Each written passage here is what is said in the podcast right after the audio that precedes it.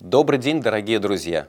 Представляем вашему вниманию ежедневную программу «Новости законодательства. На что делать ТВ». В студии Дмитрий Золотарев.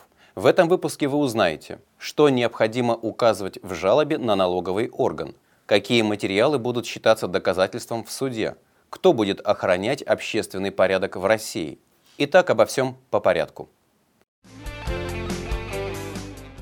Федеральная налоговая служба напоминает налогоплательщикам, что с 1 января 2014 года, прежде чем обратиться в суд с заявлением об обжаловании акта налогового органа, ненормативного характера или действий его должностного лица, необходимо пройти процедуру досудебного обжалования, то есть написать жалобу в вышестоящий налоговый орган. При этом необходимо учесть, что если, по мнению налогоплательщика, его права были нарушены в связи с несоблюдением инспекции существенных условий процедуры рассмотрения материалов налоговой проверки, то эти доводы следует указать в жалобе. В противном случае суд может не принять их во внимание при рассмотрении спора. Иными словами, жалобу нужно писать так же, как исковое заявление в суд, приводя все возможные аргументы в защиту своей позиции.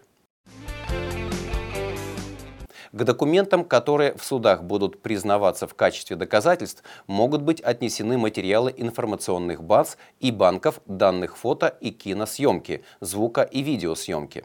Соответствующий законопроект уже одобрило правительство. Изменения планируется внести в статью 26.7 Административного кодекса – Напомню, что сейчас в действующей редакции этой статьи отнесение всех подобных материалов к документам, признаваемым доказательствами, возможно по усмотрению суда.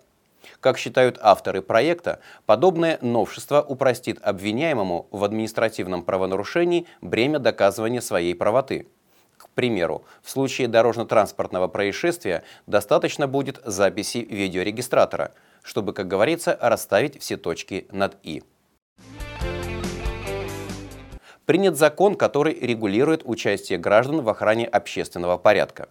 Теперь все, кто готов следить за безопасностью наших улиц, могут делать это либо в индивидуальном порядке, либо в составе народных дружин.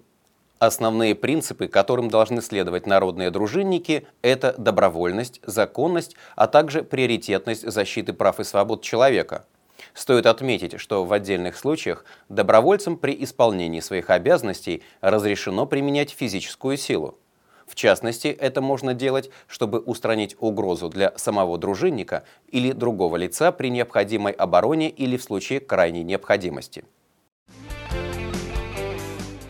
На этом у меня все. Задавайте ваши вопросы в комментариях к видео на сайте «Что делать ТВ». Я благодарю вас за внимание и до встречи завтра.